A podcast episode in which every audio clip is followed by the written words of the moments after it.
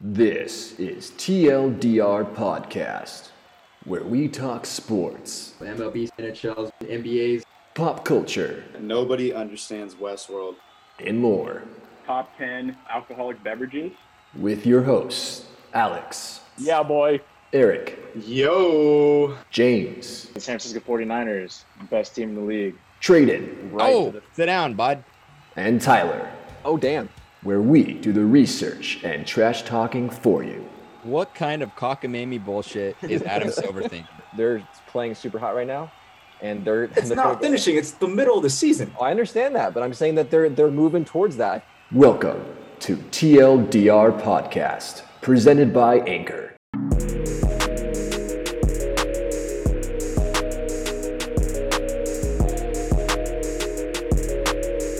How's it going, everybody? Welcome back to TLDR Podcast. It is episode 70.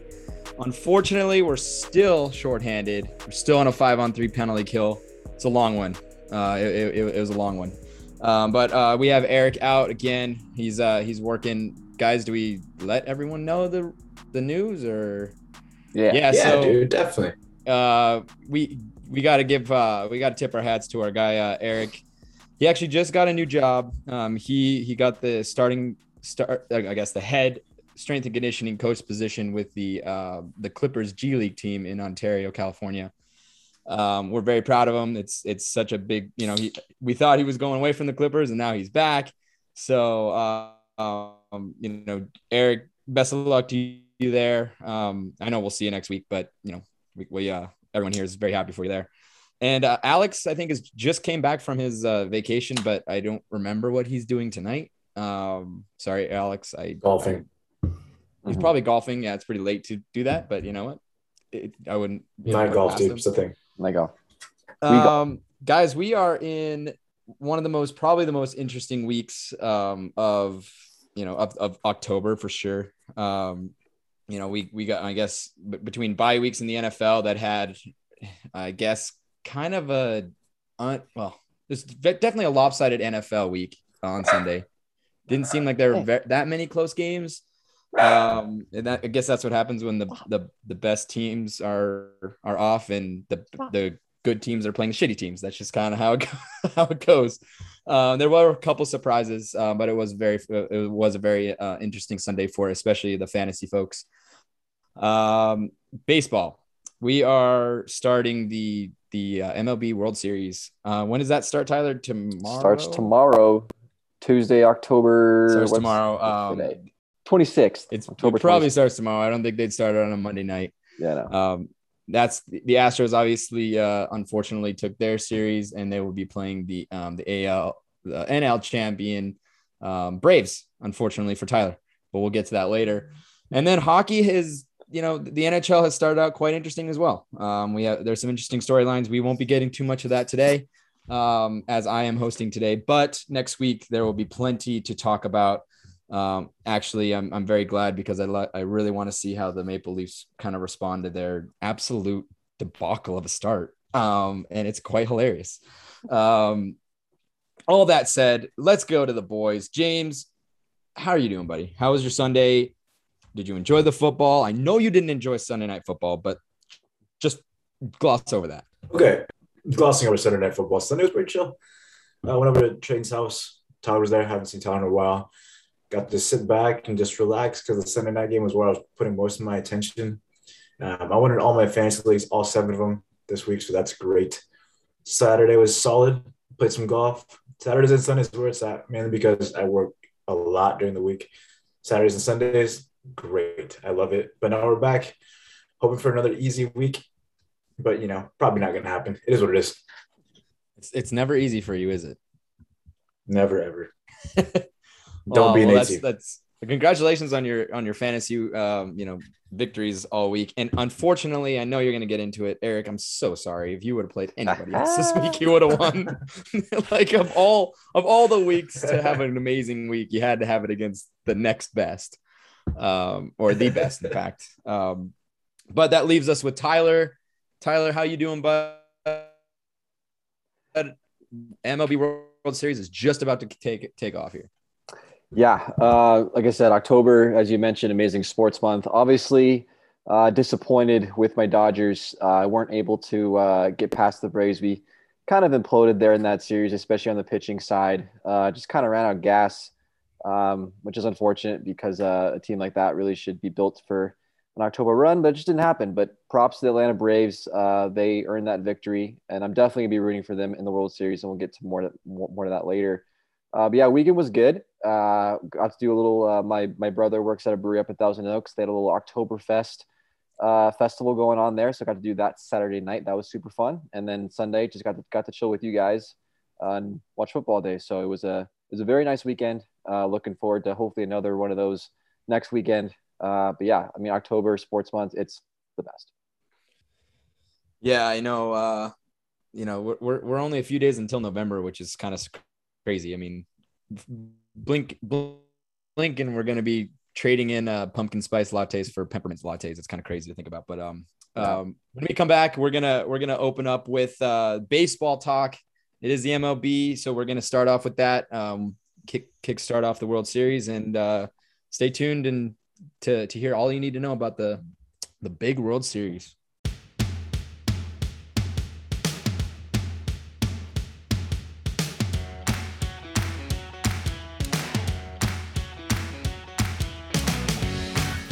And we're back. It is the 2021 World Series that's just about to, to start tomorrow. We have the Astro, the AL um, champion uh, Astros against the NL Atlanta Braves. Tyler's going to take us through everything we need to know for this uh, for this World Series. Um, he's going to be able to be a bit more objective, which is nice. So that, that'll be nice. Yeah. I don't know about that. I got a pretty nasty bias against uh, the, the the Houston Astros here, but Yeah, that's, but you're right. There's zero bias. but yeah, my my team is no longer in contention, as I mentioned in the intro. Uh, but the the 2021 Fall Classic, the Atlanta Braves against the Houston Astros, should be a really fun one. Uh, this is the first time in the whole this whole uh, postseason during this podcast that we've actually got to talk about it before the series actually starts. So that's kind of fun. So we have a blank slate. We don't know what's going to happen. As we as you mentioned, Game One is on Tuesday night, October 26th. All games are at five o'clock on Fox, in case you're wondering. So, and it's it's it's that two three two Is that Eastern time? Or is it No, five o'clock Pacific Pacific time. You're right. We Okay. so for for your East Coast listeners out there, it starts at eight for you guys. Um, Two, three, two, huh? yeah, two three two. So the first two will be in Houston, then it'll shift to Atlanta, and then back to uh, Houston if necessary. Uh, super cool. My dad actually won World Series tickets like a long, long time ago. Uh, so him and his and his uh, his cousin, they're both gonna go and go. They're gonna go to Atlanta on Friday and watch Game Three of the World Series in Atlanta. So super cool, happy for him. Super jealous that he gets to do that, but that's Mm. awesome. So obviously he was hoping that the Dodgers would be part of that. They're not, but still super cool to go to a World Series game. Um, so that's, that'd be cool. So uh, yeah, so let's get into it. Uh, both of these teams are seeking their second World Series title in their franchise history. Uh, so how did it get here? Let's let's start with the Atlanta Braves. Uh, it was super crazy. This team did not have a winning record until August 6th of this season. Uh, since August 6th, they've gone 40 and 21, which is one of the best records in baseball in that time. They are the fourth team in history to make the World Series with a losing record at the All Star break. Uh, they're the first one to do it since the 70s. Um, so pretty impressive there by the Atlanta Braves. Uh, this is their first World Series appearance since 1999. They've had 12 postseason appearances since then. So a lot of postseason disappointments, a lot of appearances. The Braves are almost always in the mix. Um, they just quite haven't been able to make that step. Um, so it's been a long time for them.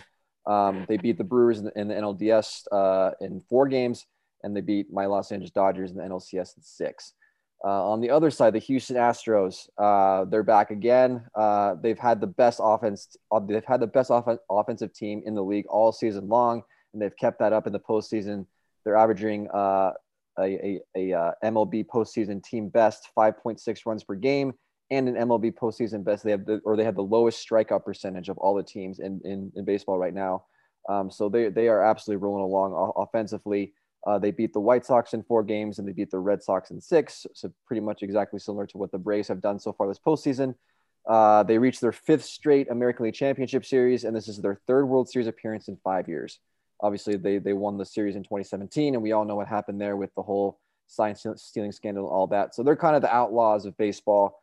Uh, they're trying to make amends, so to speak, to try to see if they can prove that they can win a World Series title, you know, and try to make some amends for what they've done. Uh, but I would be willing to bet that most of the sports world is probably rooting for the Atlanta Braves in this series. Uh, so I didn't really make since we only got two guys on the podcast. I didn't want to, you know, kind of do a classic kind of for of against because you know I kind of figured let's just talk about both teams here. I think universally speaking, everyone's kind of with the Braves on this. There might be a few surprises, um, but I, there actually is might be one reason to root for the Astros. Uh, so Trayden, I want to ask you this question: uh, Dusty Baker, the manager of the Houston Astros, been a manager for a very, long time. He's managed a bunch of different teams and he's been very successful as a manager, but not quite successful enough. He's never won a World Series title. Um, he's actually has the most win postseason wins for any manager that has not won a World Series title. Uh, so the, the closest he got was with the San Francisco Giants way back in 2002 when uh, your guys' Anaheim Angels beat the San Francisco Giants in seven games. Uh, that was the closest Dusty Baker got to winning a World Series as a manager. Um, so uh, Trayden, just true or false here. Uh, Dusty Baker is the only reason to root for the Houston Astros in this World Series. It's yeah, that's a that's undoubtedly a true statement. Um, and the, the, the reason is is like th- this is a guy, this is a guy they brought in because I think he's the only individual that the Astros could have brought on to make to even have a chance to bring some sort of respect back to the organization.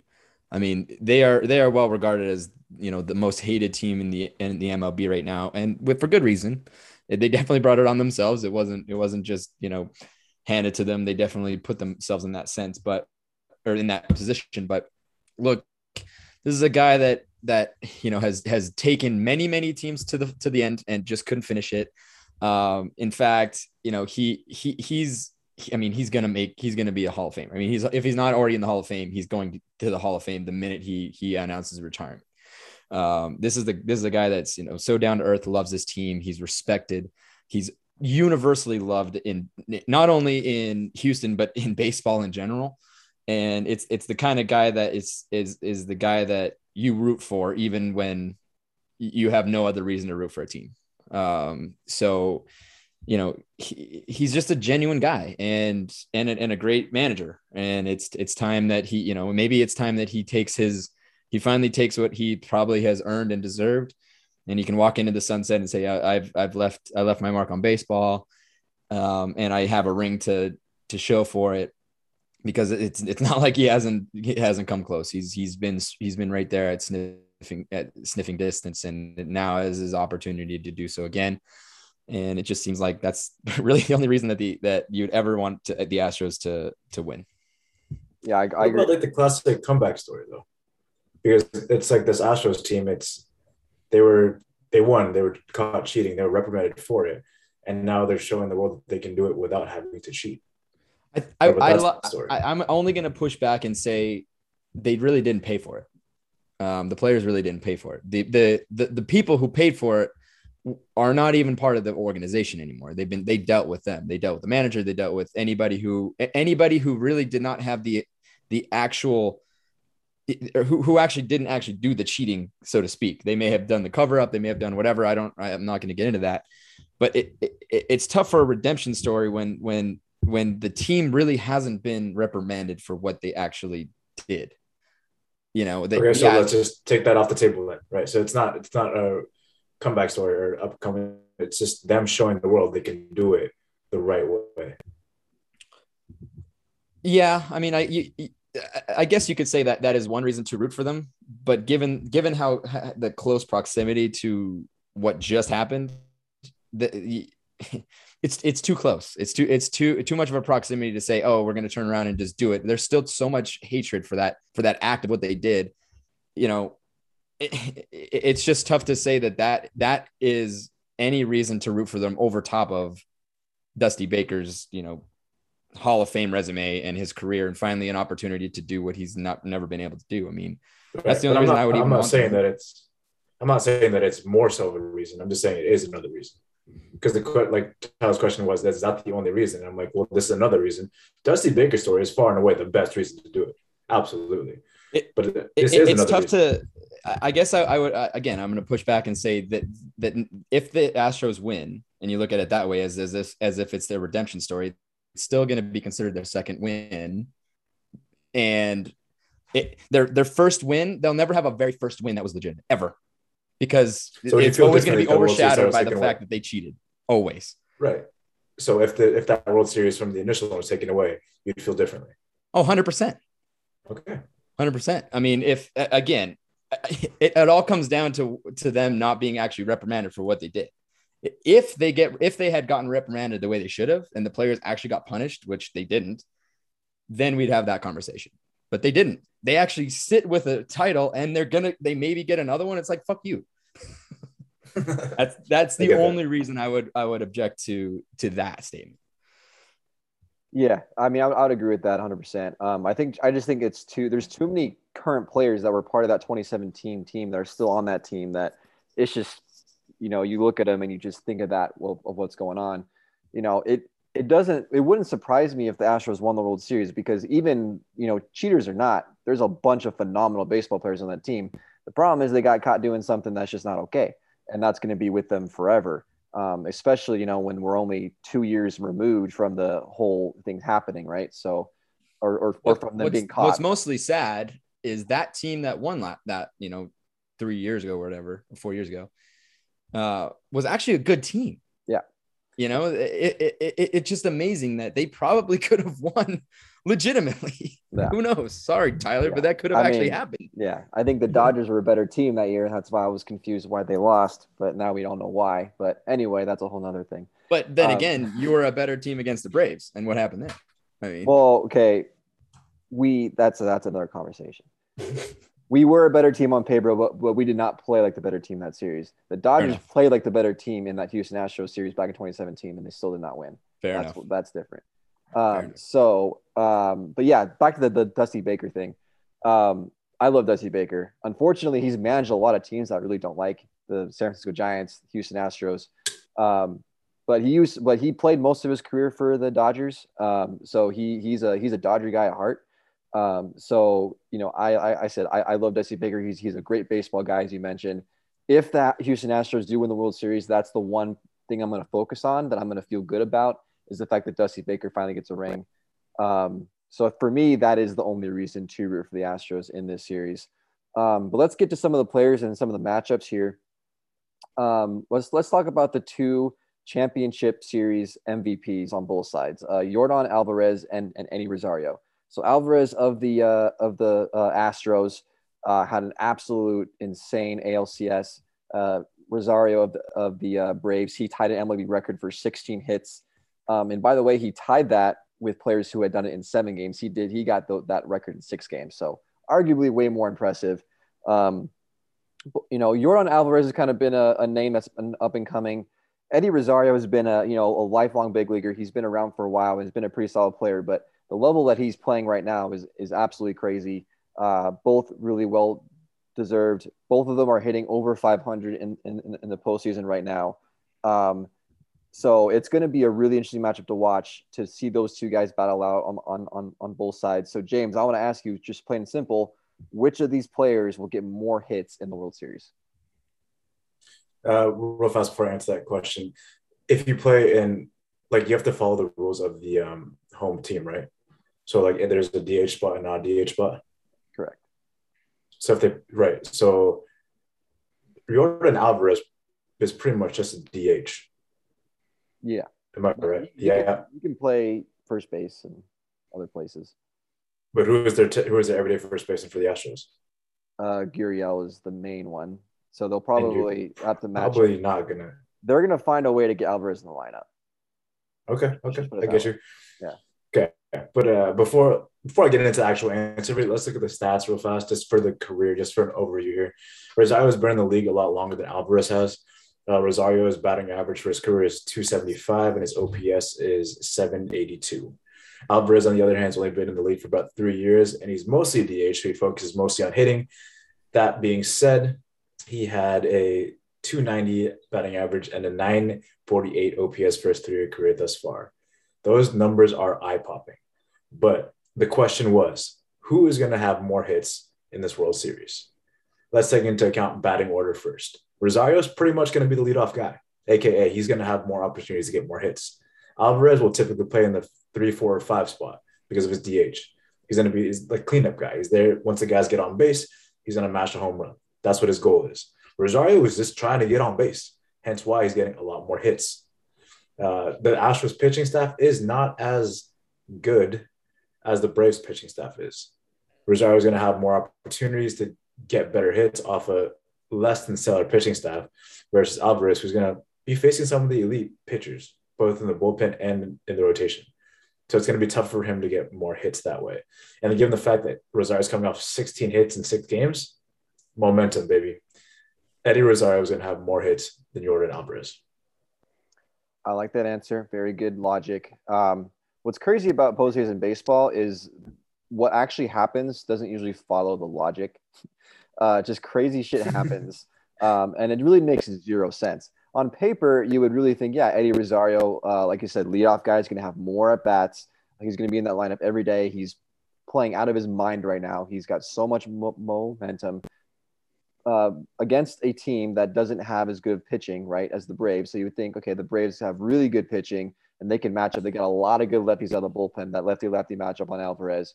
Um, so I would agree with you initially, but the way this postseason is going, I'm going to go against what I think will happen. So I'm going to go with Alvarez is going to have more hits in this series, uh, just because I don't know what to think about this postseason. I'm just going to go against what I think should actually happen. Uh, but I like that pick. Uh, so we'll see what happens. Um, so another true false question for you, Traden. Uh, one of the we've seen the last few years the increased usage of the bullpen and how important the bullpen is, especially in the postseason. Um, this season, the bullpen has pitched more innings overall than starting pitching has among all MLB teams so far this postseason. The bullpen, the, the bullpen has pitched 54% of innings this postseason, and I I don't remember the exact number, but I think it's up to about I want to say eight times a starting pitcher has been pulled before the third inning. Uh, so the, the, the, starting pitcher has not gone more than two innings, uh, which is crazy. Um, def, I mean, you, you we've kind of seen this trend this direction, but this year seems to be like a true flip um, in that where bullpens are being. I mean, for good, this is the first time I think I've ever seen in the postseason the use of bullpen games. Um, in that in that uh, Braves Braves and um, I mean, or the Astros were, in it too, but the both the Braves and the Dodgers uh, we're using that. I mean, the, the, Dodgers that have like the highest payroll in baseball cannot seem to find a, a, a uh, fourth starter, which is crazy. So, I mean, bullpen games going crazy. Uh, the bullpen is so so important. Um, so, with the lack of depth that these starting pitchers are going, trading, I want to ask you a true or false question. There will be more than two starting pitchers that will go into the sixth inning this entire series. More than two. That's false. It won't happen. Um, and the reason there's a couple of reasons why, a couple different facets going on. You have an interesting play. I mean, we we we you we saw it. We saw it actually as early as the um, as early as the Giants series, where there were there were op- they were actually start there were actually openers. You know, starting starting like a, an, an inning an inning or two. Uh, and then you know moving on to your starting pitcher after you get after you get through you know your your first few batters there and you're also seeing a lot of starting pitchers relieve, you know, finding a relief spot during the during the day that they probably should be resting.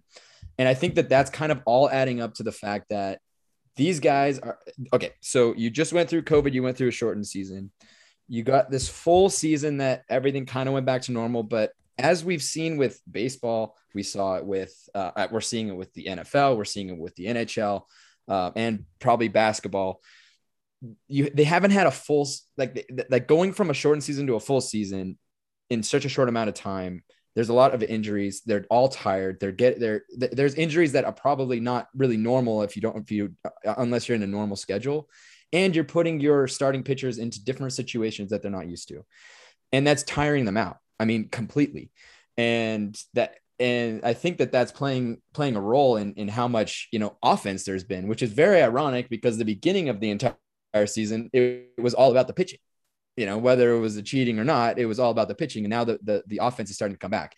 You have one of the, the best offensive teams on um, with the, with the Astros playing. The Braves have the, have the ability to, to, to hit as well. And also the Braves only have really three starting pitchers really in a rotation, which, you know, that clearly they're not, they're just not going to be able to, to manage that.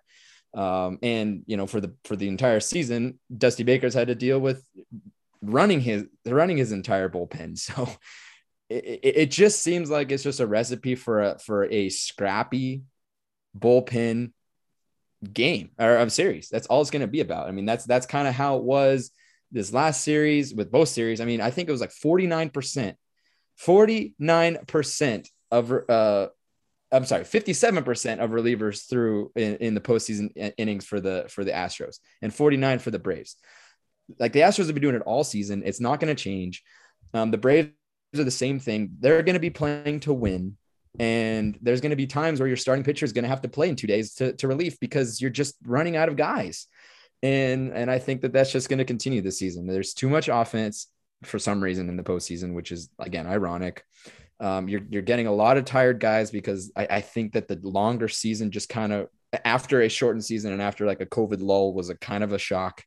Um, and you just have, uh, you know, high flying offense. And I just can't, I just don't think that there's going to be um, a situation where we see, you know, a, a, a, traditional starting pitcher pitch for his, you know, six, seven innings and it, you know, just, just go on from there, especially if you're, if you're going to see some openers that are, you know, you might see some openers for key games that, you know, for, for, for Dave Roberts, who isn't a, who, whose head out loud that he wasn't a fan of openers. He thought it wasn't baseball. He fucking did it against the Giants. So it, it, it, you got to do what you got to do. And that's just going to be the case, I think. Yeah, I, I have to agree. I'd be surprised if we saw one pitcher complete six innings. I, I, I would be really, really shocked. Um, I just think that's just the way that both teams are playing. Both teams have done a very good job at playing that bullpen game. I think it's it plays to both of both of those teams' strengths. Uh, and as you mentioned, offense. I think both of these teams are offensively very strong. I don't see a way how any pitcher, unless he has the game of his life, which you never know, it can happen. Complete six innings. I just I don't I don't see it happening. I don't think we're gonna get one single pitcher go through six innings. You um, won't see a Logan Webb game this series. I don't. Think. No, I highly doubt it. I mean, the one guy that I think has the potential to do it is Max Fried. Um, but I don't. I think he might have. He's had maybe one game, so one start this postseason where he's gone gone into the six, and that was game one against the Dodgers and, and, and the NLCS. Um, so I think if if anyone's going to do it, it's going to be him. Um, but I don't think anyone else on either of those and even, is going to do And it. And even that's tough. He's sitting with a five from last series with the Dodgers. He's sitting with a five nine one ERA. Yeah, over two games. That's yeah, because in game know, that's ten innings, but and, still like yeah, so it you never know. Uh, it's it's just it's all about the bullpens now. So if you don't have a good bullpen, you're fucked. Uh, that's just how it goes. Um, so lastly, we talked a lot about offense, pitching. Uh, this is a this is an interesting matchup because I think these two teams are like are built so differently, um, which is great because it really I think highlights that National League, American League uh, battle, and just just and they come together in the World Series, and we're going to see which one really plays out better. Um, so as I mentioned, the Houston Astros have been the best offensive team in baseball all season long. They've been the best offensive te- offensive team in, the postseason. The Braves have had a very weird year, as I mentioned earlier. They got off to a really shitty start, um, but really the, the strength of their run towards the end really was on their pitching. I think that the bullpen, especially in, in that last series against the Dodgers, was huge for the Braves. They did such a great job. Um, so, you know, James, which are you more confident in in this series? Are you more confident in the Houston Astros offense or the Braves pitching? I am more confident in the Braves pitching, and here's why. If just looking at the batting averages as a whole between the two teams, the Astros are sitting at 281, and at, which is second overall in the postseason, and the Braves are sitting at 250, which is fourth overall in the postseason. But where the real discrepancy comes in is team ERAs. The Astros pitching staff has a 4.5 team ERA, and the Braves pitching staff has a 3.41 ERA. That is a huge discrepancy right there. When it comes to saves, the Astros have one and the Braves have four. And you just talked about this being a bullpen driven game for this series. Trey mentioned that the the Braves have like three starters, and the Astros are they're missing Lance McCullers for this for the rest of this postseason. Justin Verlander is still out. Zack Greinke is doesn't pitch long anymore. He's old and tired, and his fastball tops out at 78 miles per hour. Like he's not going to do that well. He'll throw you off because his pitches are slow, but he's not going to be there to, eat up innings. This is going to be a bullpen game, and the better bullpen is the Braves. Um, for like, for example, like if somebody messes up, if somebody is going through a funk, there are more bullpen arms than there are players to play a certain position. Like, let's say if Alex Bregman or Carlos Correa for the Astros, they both get into a funk. You have two other players you can replace them with, maybe. And the chances of you doing that are slim to none because of their defensive abilities. For the bullpen, if it's the bottom of it, if it's like towards the end of an inning or they have faced three batters and they're not doing well, take them out, put in somebody else. You carry more bullpen arms than you do players that play a specific position, which would help out a lot. And the better the bullpen, the more likely you are to succeed, especially in this series coming up. So I'm trusting this pitching way more than I'm trusting the offense right now. Anybody can go through a funk and just take a shit when it comes to hitting. But then if you do that for pitching, all right, put somebody else new in because you have the opportunity and the people to do so. On top of that, Will Smith is on fire. This dude, nobody's touching him. Yeah, again, I agree with you 100%. It really makes sense to have confidence in that Braves pitching. But I mean, the Astros offensively, man, it's not like they've just had a good postseason. I think the Braves pitching has had a really good postseason. You know, the, of course, the whole season, you know, they were good, but they weren't the best. The Astros have been the best all season long. So I think confidence wise, I'm definitely more confident in the Astros offense.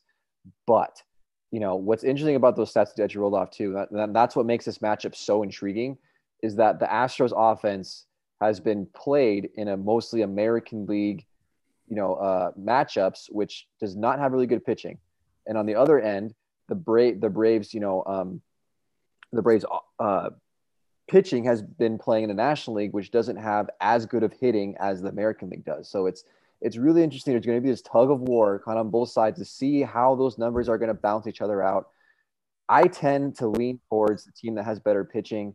So I'm going to go, or I, guess we're going to get to the pre, pre, pre predictions here now. Um, but let's go around the horn real quick and have your predictions. So who wins and how many games? Uh, Tradon, let's start with you. I'm gonna say I'm gonna say Braves in six. Okay, James, what do you got? Braves in five. We're gonna win it at home, so it'll be nice and fun. They're gonna shock the world, man. People are not expecting the Braves to do this well. They haven't expected them to do so because they had a losing record for so long. But like I've been saying, they've been playing postseason baseball for since August. This is their time to shine. Momentum. They're playing the same way. They don't have to change a thing. Play the way they're playing. They'll be all right. Braves in five. I love it. You stole my thunder. I was going to go Braves in five, and I was going to shock everyone. But the reason I want I want Braves in five, a because fuck the Astros, and I don't want the Astros to win. But B, you know, we didn't have we. I mean, we, we there were fans at the World Series last year, but it wasn't at a home ballpark. It was a neutral site. I want to see a team win the World Series in front of their home crowd, and I think Atlanta Braves fans as a whole are a really great fan base. Um, you know that that ballpark is a pretty new ballpark. It would be awesome to see that moment in Atlanta um, to see them win a World Series at home and in, in, in, in front of their, their, their home crowd. You know, I love game sevens, but in this particular situation, I would love to see it in five. Um, so, James, I totally agree with you, but it looks like as a whole, we agree with the Braves. Uh, so, yeah, go Braves. Uh, the World Series, again, kicks off tomorrow, uh, Tuesday, October 26th at 5 p.m. Pacific time on Fox. Check it out. All right, thank you, Tyler. Um, that'll be very, very exciting. Um, playoff baseball is, is is something special, even for me, who's not a traditional baseball fan. I I really enjoy it, and I will be tuning into ho- hopefully every single game. Uh, we're gonna take a quick break, and when we come back, we're gonna we're gonna end with our last segment. And you guessed it, James got more waiver wires. It's going into week eight. Let's go. With health concerns on the rise, it's as important as ever to keep your people safe. Dimer isn't another BS COVID company. They've been developing their tech to kill germs and save lives since 2014. Dimer's original UVC products have won them partnerships with some of the best technology companies in the country and earned them a spot on Time Magazine's Best Inventions of 2020. Dimer started out disinfecting airplanes. Now they're in hospitals, athletic facilities, hotels, classrooms, basically anywhere people might have been sick. When it comes to keeping your players, employees, guests, and customers in your facility safe, trust Dimer. For TLDR listeners, they are offering free disinfection as a service in select areas. So that means they will come disinfect your facility for free. You can take them up on this offer by visiting dimeruv.com and at dimeruv on social media. Use code TLDR for your first disinfection as a service appointment for free. That's Dimer, like diner with an M, as in Mike Trout. Ever heard of him? Kill more germs, prevent more infections, save more lives. D I M E R U V dot com.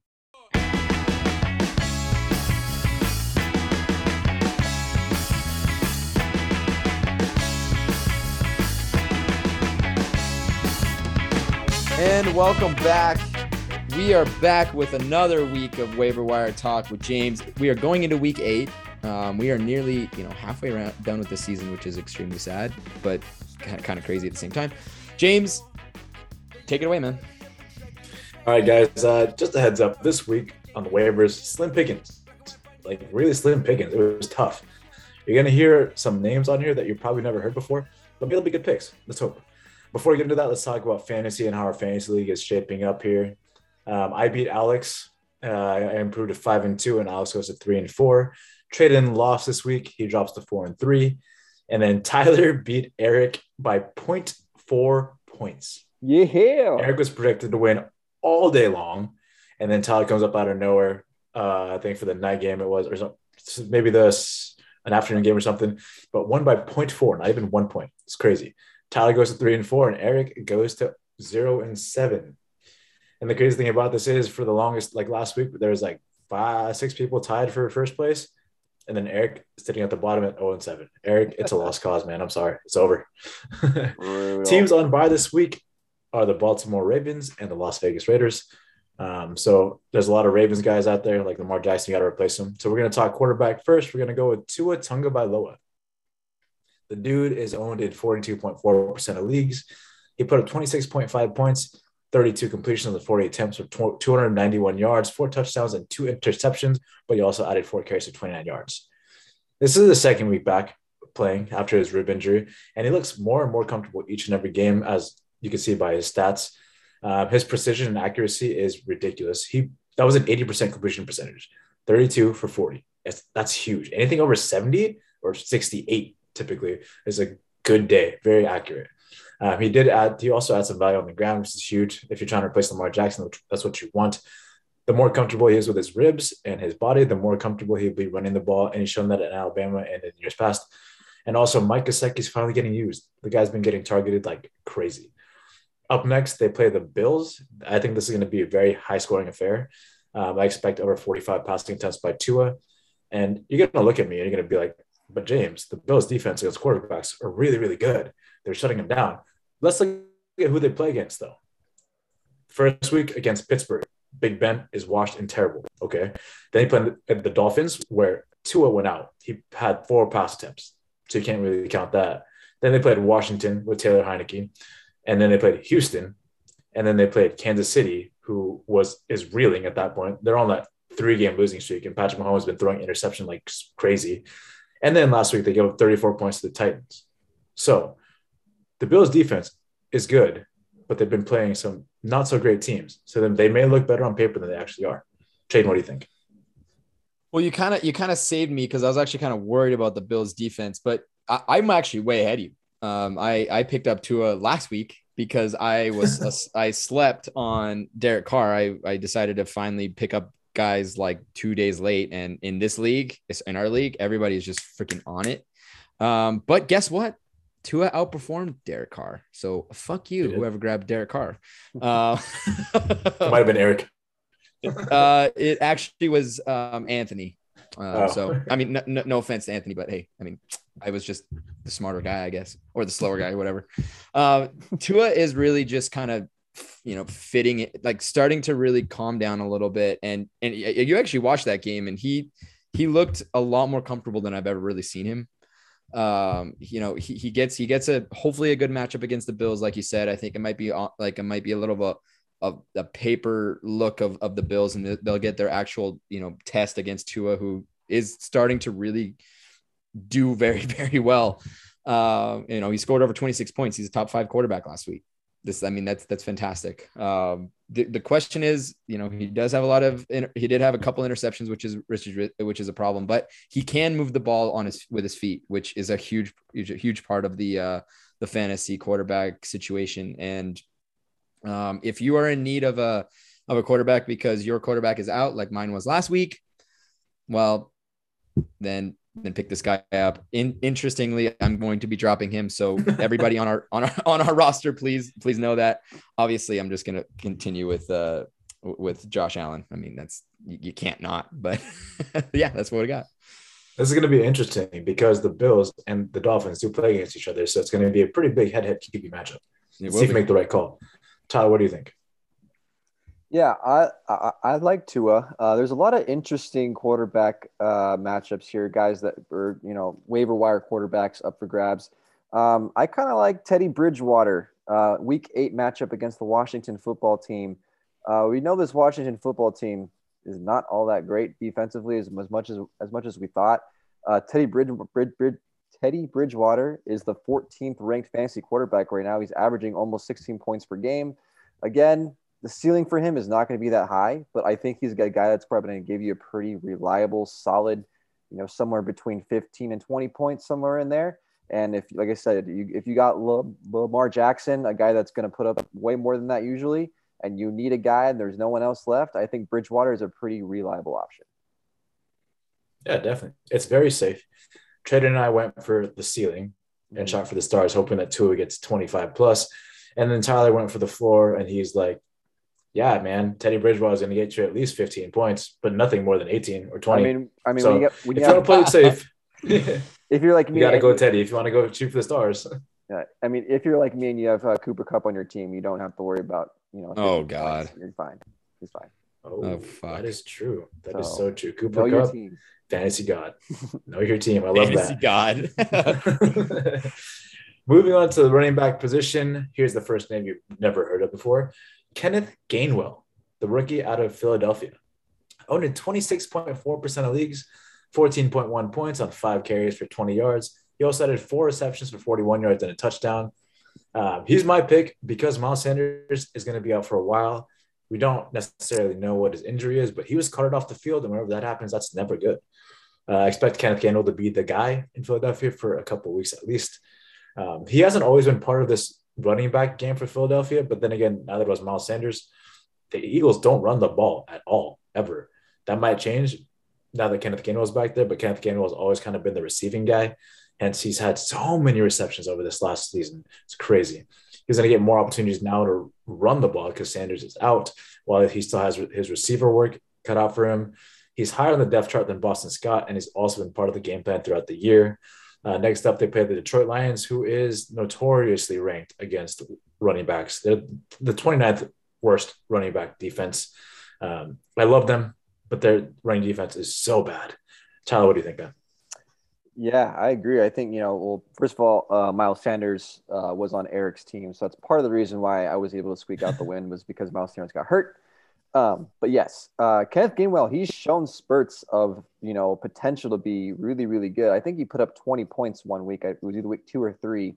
Uh, so he's got potential to put up some big time fantasy numbers. And as you mentioned, that was him being like the number two option. You know, now it looks like he's going to be RB one for the Philadelphia Eagles going against a really, really weak the Detroit Lions team. Um, this guy's got some potential. Um, obviously, as a rookie, and this is his first time kind of carrying the bulk of the load. And I, I also, as you mentioned, the Eagles, for whatever reason, don't want to run the ball ever, um, which is weird because I feel like they have a lot of really good running talent on that team, but whatever. Um, hopefully, they run it more against the Lions. Uh, I think I, I have, I, have, a good feeling about Gainwell this this this week. Um, like I said, he's he's shown spurts, but he hasn't really gotten the attention, or he's got, he hasn't gotten the opportunity to be the number one guy. So we'll see what happens. We'll see if he takes this opportunity and and uh, runs with it. Pun intended. Shane, what do you think, man? Oh, you know what? This one was tough, man. Like Gainwell's clearly the best option in this in this bottom of the barrel situation. And so my job was at least to find someone, um, because I, I admit Gainwell is the better option, guys. But if he is picked up by someone else like Tyler, Um, pick up Brandon Bolden. Um, he's officially the new James White for the for the New England Patriots. Uh, he led in targets, he led in catches, and he led in receiving yards, uh, and got a receiving touchdown. So for for a PPR guy, it's huge. They do play the Chargers. The Chargers' um, uh, de- uh, rushing defense is not very strong. Um, this is kind of a situation where you know because um, Stevenson was was Stevenson was used over him in the passing game, but he then was benched. So this gives you know kind of Brandon Bolden his new, you know, you know position as the as they say the new James White. I don't think he is James White, but you know he's he he is a he is an option for a Patriots um, you know running back situation. They did do very well um, this last week because there's there's nothing else there. That's all I have. I mean, it's it's a good pick. I, the one thing I don't like about that is that Damien Harris looked really good. Yeah, um, I don't think he'll see very much backfield work to either Rhamondre Stevenson or Brandon Bolden. Um, he did catch Damien Harris did catch two balls, so like at that point you could potentially use him as a receiver, but as you mentioned, they might not even have to because that run defense for the Chargers is so porous. So we'll see about that. Traden, you had a tough task. Good job. Moving on to the wide receiver position, another name you've never heard of is Kalif Raymond. Love this guy. He's owned in 5.3% of leagues. He put up 17.6 points, six catches on eight targets for 115 yards. Honestly, I was watching this game a lot because it was a local game. It was Rams versus the Lions this weekend. And Kalif Raymond was popping out of the screen for me. He passed the eye test like no other. There were so many times during that game, and these two guys can attest to it. Kalif would catch the ball, and I'd be like, who is that? Who's number 11 on the Detroit Lions? Because he's catching everything. The dude went insane for sure. He is a good, he's a good wide receiver. He just has the bad luck of having Jared Goff as his quarterback, and that's tough. But when you look at stats, he's heavily targeted by Goff, like a lot. He's had 15 targets in the last two games. There's even one game he had 10 targets. And if you get anything over five, you're good. Like you're amazing. He's definitely part of the game plan, and he's definitely Jared Goff's favorite because even in this last game against the Rams, Jared Goff, I think, had 260 something yards, and Kalif Raymond accounted for 115 of it, which is just under half of those yards. So he's Goff's favorite. So as long as Jared Goff's your quarterback, Kalif Raymond has a good shot to have a good fantasy week. Up next, they play the Philadelphia Eagles, which honestly is a bad defense. The passing numbers against them don't look that bad, but the reason being is that teams get up big against them and just run out the clock. And so the running the running numbers look bad and their passing numbers look good, but the reality is they don't have to pass anymore because they're up by so much. Uh, the Lions also have a chance to win this game against the Eagles. So you best believe Kalif Raymond, Jerry Goff, and Dan Campbell will be giving up their best shot just to get the, their first win of the season. Tyler, what do you think? Yeah, I agree with you. I mean, let's just keep it simple. This guy has been getting increased targets, a lot of good targets over, over the, the, last few weeks, up against this Eagles secondary, which as I'll be honest, it's shitty. It's always been shitty. The Eagles have never had a good secondary, almost ever in their in their in their uh, existence. Uh, so yeah, this is a great matchup here. Um, I think you should look for him. Yeah, I mean, I think this this this Raymond kid's an up and coming guy. As you mentioned, if only he had a better quarter or a better quarterback, he'd probably be light. He'd probably be you know top twenty wide receiver in the league. So um, I think this is a great matchup for sure. Traded. Look, I know this one's this one's a this one's an, a weird one. Okay, and this is all kind of dependent on the situation of the said team I'm going to talk about. Okay, hold on. I'm going to say Darius Slate. Oh, okay. What? Oh, okay. Before you said what you said, what you did last week with the same scenario, it was like depending on the team. You picked D'Ernest Johnson, and your pick was magnificent. It was a damn good pick. Yeah. So Darius you know, so, I like that. So, you tell me. So tell listen me more. to me is what is what I'm hearing. Okay, cool. Yeah, absolutely. Um, so I got I got Darius Slayton, um, and here's the reason why. He's he took advantage of a of a very thin wide receiver core. You know, you have Sterling Shepard's out, Kenny Golladay's out, Kadarius uh, Toney Tunney is out, and they all remain kind of up in the air next week against Kansas City, who Kansas City's defense, guys, is what the fuck? Like it's it's porous as fuck. So the the goat himself, Daniel Jones, has a chance to shine, is what I'm is what I'm saying here, and that would be a crazy win. Um, let alone last week's win. Anyway, that it's not going to happen anyway. Um, Darius Slayton, you it all remains like again, it just depends on you have to keep it week day by day, see where Sterling Shepard is, see where Kenny Golladay is, see where um Kadarius uh, Toney Toney is. If those guys are out, or if at least two of them are out, Darius Slayton's going to be an option. Um, I mean, he he was targeted nine times. He caught five of them for 63 yards. That doesn't seem like a lot, but for a guy who doesn't normally get that much, that's pretty damn good.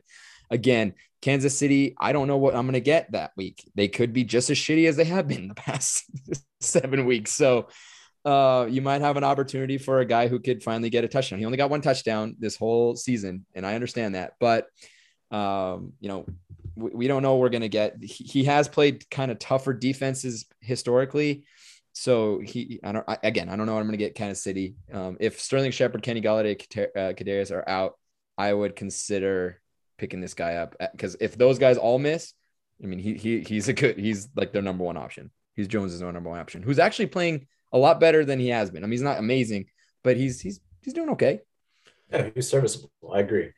Um, and in the past, Darius Slayton and Daniel Jones were both good in the same year, and they have that chemistry. Because that first year that Darius Slayton was out there, man, he was rocking it. He had those deep balls like crazy. Yep. Um, Kenny Golladay is not what we expected in this New York offense, and Sterling Shepard is just unreliable. So that is what it is. I like that pick. Last but not least, tight ends, trade and specialty. CJ Uzomah from Cincinnati, 9.4% owned, 24.1 points, three catches on three targets for 91 yards and two touchdowns. So he had three catches and two of them were for touchdowns. Um, as I mentioned earlier, unless you get like a really great tight end who's reliable, it's like a top five tight end, you're going to be dependent on touchdowns. And he is your typical touchdown dependent tight end he has been looked to it in the red zone a decent amount, um, more so than Ja'Marr Chase, more so than Joe Mixon, because that offensive line is still not good.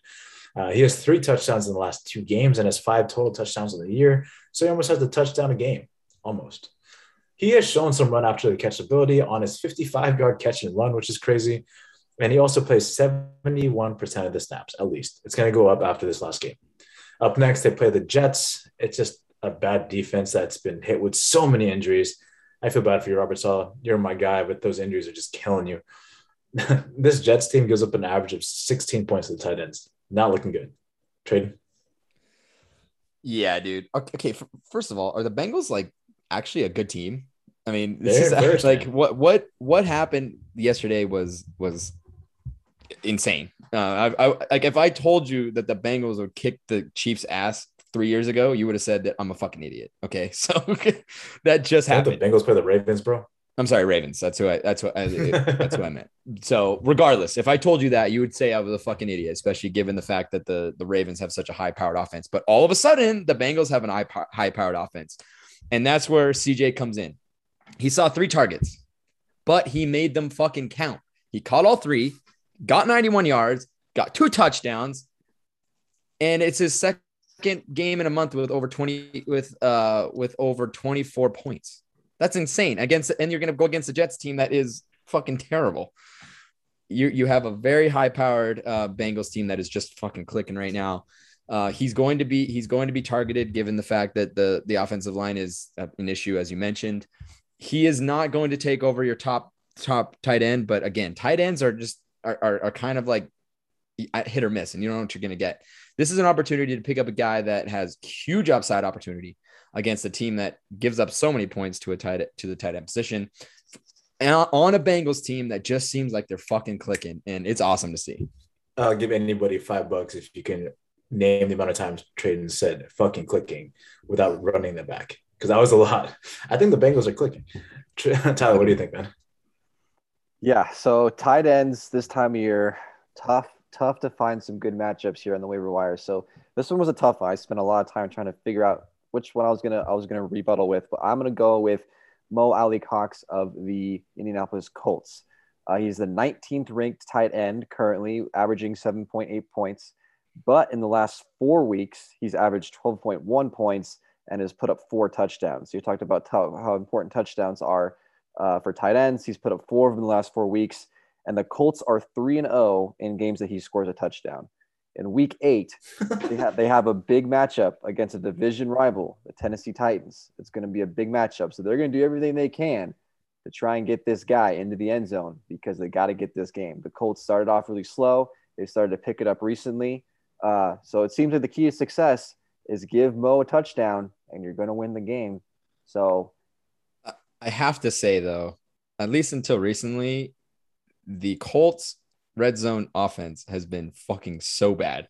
Like they're almost better when they're not in the red zone. Like they might as well just like get the long, like they may might as well stay out of the red zone and then score once you're once you're like 30 to 50 yards out because they suck in the red zone. That's the only issue I have with that pick.